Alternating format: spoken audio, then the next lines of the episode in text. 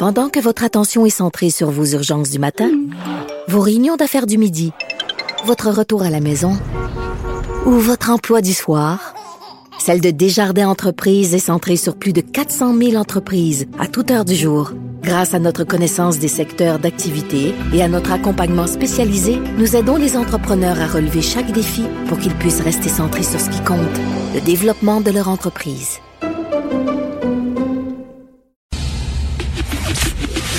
Le commentaire de Félix Seguin, un journaliste d'enquête pas comme les autres. Alors Félix, c'est ce soir à J.E. ton reportage sur la mafia qui utilise le casino pour blanchir de l'argent. D'ailleurs, on a un avant-goût assez épicé ce matin dans le Journal de Montréal où on apprend que le casino de Montréal déroule littéralement le tapis rouge à des mafieux. Oui, et ça, c'est une information que nous ne savions pas, Richard, avant aujourd'hui. Longtemps, Au cours des dernières années, on a parlé des mafieux qui utilisaient le casino pour se divertir, pour y mener des rencontres d'affaires, entre guillemets, et aussi pour aller dépenser leur argent qu'on suspecte d'être blanchi, n'est-ce pas? Alors, c'est la première fois aujourd'hui, grâce au travail de notre bureau d'enquête, de mes collègues Eric Yvan Lemay et Denis Thériault et votre humble serviteur, que l'on dévoile que le casino a, pendant des années, consenti des avantages financiers à la mafia montréalaise pour qu'elle vienne dépenser son argent sale dans la maison de jeu. Et ceci, Richard, en sachant très bien, rapport à l'appui, documents policiers à l'appui en leur possession, que ces gens-là venaient blanchir de l'argent. Attends, là, parce que c'est ça que je voulais te poser comme question. Est-ce qu'ils le savaient? Mais bien sûr! Ben voyons donc! Mais bien sûr qu'ils le savaient. Ils le savaient tellement, Richard, que c'est... Là, laisse-moi te raconter quelque chose. À un certain moment donné, le service de sécurité du Casino de Montréal, qui est composé d'anciens policiers pour la plupart, qui ont leur deuxième carrière après la retraite, à la retraite de la police au Casino de Montréal. Alors, ils voient ces mafieux-là qui entrent et qui jouent des sommes faramineuses, des millions de dollars par année. Alors là, ils avertissent leur service de sécurité en disant « ça, c'est la mafia ».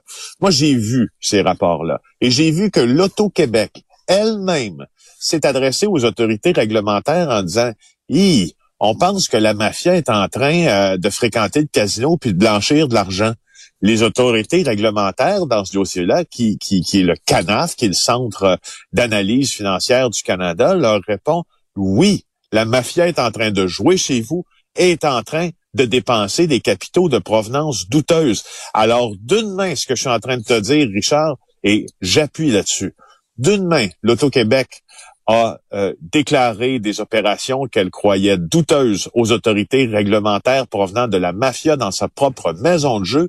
Et de l'autre main, on a remis des voyages, des cadeaux, certaines sources parlent même de voitures de luxe à la mafia pour qu'elle continue à dépenser. Est-ce que tu y vois un problème de gouvernance et d'éthique? Non, mais ça, c'est l'argent n'a pas d'odeur. On s'en fout. Venez dépenser au casino parce que nous avons une mission de ramener le plus d'argent possible dans les coffres de l'État. On va se boucher le nez, on va se fermer les yeux, puis that's it. C'est incroyable. Richard, en politique publique, ce que tu viens de dire là a une certaine valeur. C'est-à-dire que il est pas faux d'affirmer que les politiques de finances publiques veulent que dans certains pays, dans le monde, dans certains États ou provinces, on décide de nationaliser, de réguler le jeu de hasard, notamment les casinos, pour freiner, entre guillemets, l'exode des capitaux mafieux qui vont aller se loger à une place où le gouvernement pourra pas les récupérer. En d'autres mots, ce que tu dis est réaliste. Bouchons-nous le nez et prenons les capitaux. Par contre, Richard, il y a une marge entre se boucher le nez et prendre les capitaux, ce que plusieurs pays font, et consentir des avantages financiers pour les encourager à blanchir. Je comprends, mais bon, je comprends. Ben, il y a des autorités et des juridictions dans le monde. Sais-tu qu'est-ce qu'elles ont fait? C'est super intéressant. Elles se sont dit, je pense à la Suisse entre autres, je pense à Monaco. Elles se sont dit, voilà, On a un problème dans certaines maisons de jeu ou dans certaines banques parce qu'on croit que c'est des capitaux mafieux qui y viennent être y déposés pour être lavés. Okay. Alors, quand on le sait, sais-tu qu'est-ce qu'on va faire?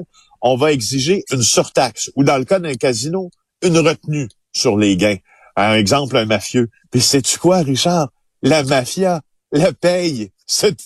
La paye, cette surtaxe-là, pour continuer à pouvoir blanchir. Alors, tu sais, puis ça présuppose aussi beaucoup d'autres questions. Est-ce qu'on s'attend à ce que le gouvernement puisse se comporter éthiquement différemment d'une société privée? Parce qu'ici, je te rappelle, contrairement à tous les endroits, si je ne m'abuse, au Canada, on a nationalisé les maisons de jeu. Alors, ça vient avec une certaine éthique et une certaine gouvernance aussi. Pendant que votre attention est centrée sur vos urgences du matin, vos réunions d'affaires du midi, votre retour à la maison ou votre emploi du soir, celle de Desjardins Entreprises est centrée sur plus de 400 000 entreprises à toute heure du jour. Grâce à notre connaissance des secteurs d'activité et à notre accompagnement spécialisé, nous aidons les entrepreneurs à relever chaque défi pour qu'ils puissent rester centrés sur ce qui compte, le développement de leur entreprise. Écoute, c'est complètement fou. L'État, quand c'est le temps de remplir ses coffres, se bouche le nez. Écoute, il y a quelques années, au franc-tireur, j'avais entendu dire que les criminels doivent payer de la TPS et de la TVQ, OK, sur les profits qu'ils font. Alors, j'avais fait une entrevue avec quelqu'un de Revenu Québec et je lui avais dit, si je suis un trafiquant de drogue, est-ce que je dois payer de la TPS et de la TVQ? Il dit, oui, monsieur. Je lui dis, comment je fais ça? Ben, il dit, vous remplissez une forme, là, puis le nom de votre organisme. Je lui dis, qu'est-ce que je mets, mettons, dans la mission de l'organisme, c'est quoi? Il dit, trafiquant de drogue. Je lui dis, OK, je mets trafiquant de drogue. Et là, je mets l'argent que j'ai fait pendant... Ben, je dis, vous allez le dire à la police? Vous allez me stouler? Il dit, non. On te stoulera pas à la police. Il y a vraiment un mur entre les Revenu Québec et la police. Il y a un mur. Ça, je suis moins sûr de ça. Mais le gars, il me dit ça en ondes. Là. Il me dit ça en ondes. Et j'ai dit, est-ce que je peux mettre dans mes dépenses, mes voyages en Colombie, les trucs que j'achète pour peser ma drogue et tout ça. Il dit, oui, tu mets ça dans tes dépenses d'entreprise. Écoute, c'était surréaliste. Ben, je comprends. Mais là, c'est encore aujourd'hui, ce que vous allez entendre dans la journée, puis à ce soir à J.E., d'autant plus surréaliste que là, t'entends le chef de la mafia montréalaise qui s'appelle Stefano Sollecito, qui appelle au casino. Puis là, il dit, ça répond d'ailleurs directement au salon des hautes mises, parce que c'est le salon des hautes mises okay. Au casino qui est utilisé pour blanchir de l'argent.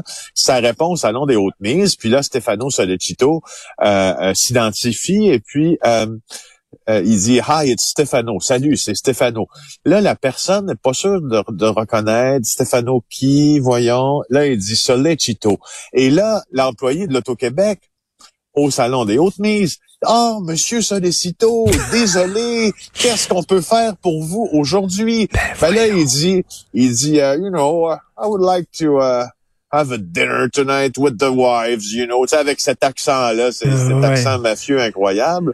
Je vais aller souper avec des amis, puis nos femmes, puis et là, le casino dit et évidemment, vous aimeriez que nous vous l'offrions, ce souper-là. Et là, tu l'entends au téléphone, Stefano Sollecito rire en disant « No kidding, if it's possible ». En voulant dire « Bien, c'est évident que vous allez me l'offrir ben, ». Oui. Dans un autre extrait, Richard, il appelle à Mont-Tremblant pour louer une chambre pour son anniversaire de mariage à l'hôtel de luxe Quintessence.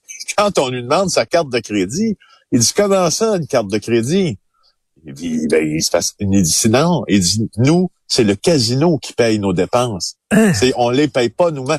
Tu comprends le facteur d'indignation qui se cache derrière justement cet article de notre bureau d'enquête là. Non, écoute, en plus c'est toute une enquête parce que écoute, le Loto-Québec, c'est un peu comme Hydro-Québec, c'est l'État dans l'État, c'est très difficile d'avoir des informations sur ces organismes là qui sont opaques, qui se protègent de façon incroyable et là on le voit pourquoi ils se protègent, ils veulent pas que ces informations là soient rendues publiques.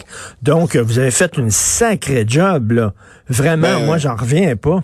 Mais c'est pas fini, juste à dire. Et on se demande dans quelle mesure le ministre des Finances, de qui relève Loto-Québec, était au courant de ça et dans quelle mesure on a voulu lui cacher ça. Faut aussi le dire. Là, Loto-Québec a refusé nos demandes d'entrevue. Elle nous a répondu ce fameux courriel de généralité sur les vérifications de conformité qu'elles ont passées avec succès. Puis on se posait la question en comité éditorial et d'enquête, si tu veux, là, si tu passes une vérification, si tu passes haut la main le test d'une vérification qui est mal faite, quel test tu passes? Tu sais, c'est beau de dire, on a passé les tests, on est conforme, mais si tu es conforme à une loi qui manque dedans, t'es conforme à quoi? Ben oui. C'est la question que je soulève. Puis il y en a mille autres, parce qu'on s'est rendu à Vancouver aussi pour aller faire ce reportage-là, parce que à Vancouver, eux autres, ils ont décidé d'instaurer une commission d'enquête publique sur le blanchiment dans les casinos de la province qui est présidée par le juge Austin Cullen. Et cette commission d'enquête se penche exactement sur le genre de stratégie, de stratagème, devrais-je dire, que l'on voit au casino de Montréal, et ça fait les manchettes là-bas à chaque jour. Et sais-tu quoi? Quand je suis allé montrer les documents que l'on a obtenus aux gens qui sont à l'origine de la commission Cullen là-bas, ils ont dit « troubling and shocking ». Donc, oui. Troublant et choquant. Et incidemment, oui. Loto-Québec, qui ne savait pas qu'on avait interviewé ces gens-là, nous avait dit « Vous savez, nous sommes fiés sur le enfin, je te résume un peu grossièrement, là, mais sur les meilleures pratiques là qui découlent des constats de départ de la commission Cullen en Colombie-Britannique. Cette même commission Cullen en Colombie-Britannique pense que l'Auto-Québec a peut-être un problème. C'est choquant et troublant. Alors, tu vois, c'est un peu la quadrature du cercle. Ben oui, parce que là, je le répète, là, parce que bon, tu as tenu à le souligner avec raison. Il y a une différence entre on sait que c'est la mafia, on se ferme les yeux, on se bouche le nez, et entre on leur déroule le tapis rouge en sachant fort bien que c'est la mafia, puis on les invite dans des hôtels, puis les soupers gratuits, puis tout ça. Crime, tu sais, c'est vraiment incroyable cette affaire-là. Là. Vous avez fait un sacré job. Merci Richard. Tu apprendras même aussi dans l'émission J.E. de ce soir d'autres détails sur une enquête qui s'appelait Manucure, qui a été instituée en 2019 au sein même du casino de l'île Notre-Dame. Et cette enquête-là visait à sortir une partie du crime organisé de l'enceinte. Et tu sais quoi? À un certain moment donné, selon nos sources, c'est le casino lui-même qui, devant ce processus d'enquête mené et par la sécurité du casino et par la police de Montréal, a dit « Wow, on arrête tout ça, c'est un stop, on n'y va pas ». Donc, le casino aurait sabordé une enquête qui aurait visé à assainir les mœurs à l'intérieur même de la maison. Parce qu'ils savent que s'ils perdent cet argent-là, ils vont perdre énormément d'argent parce que c'est beaucoup, beaucoup de bidous qui rentrent au casino.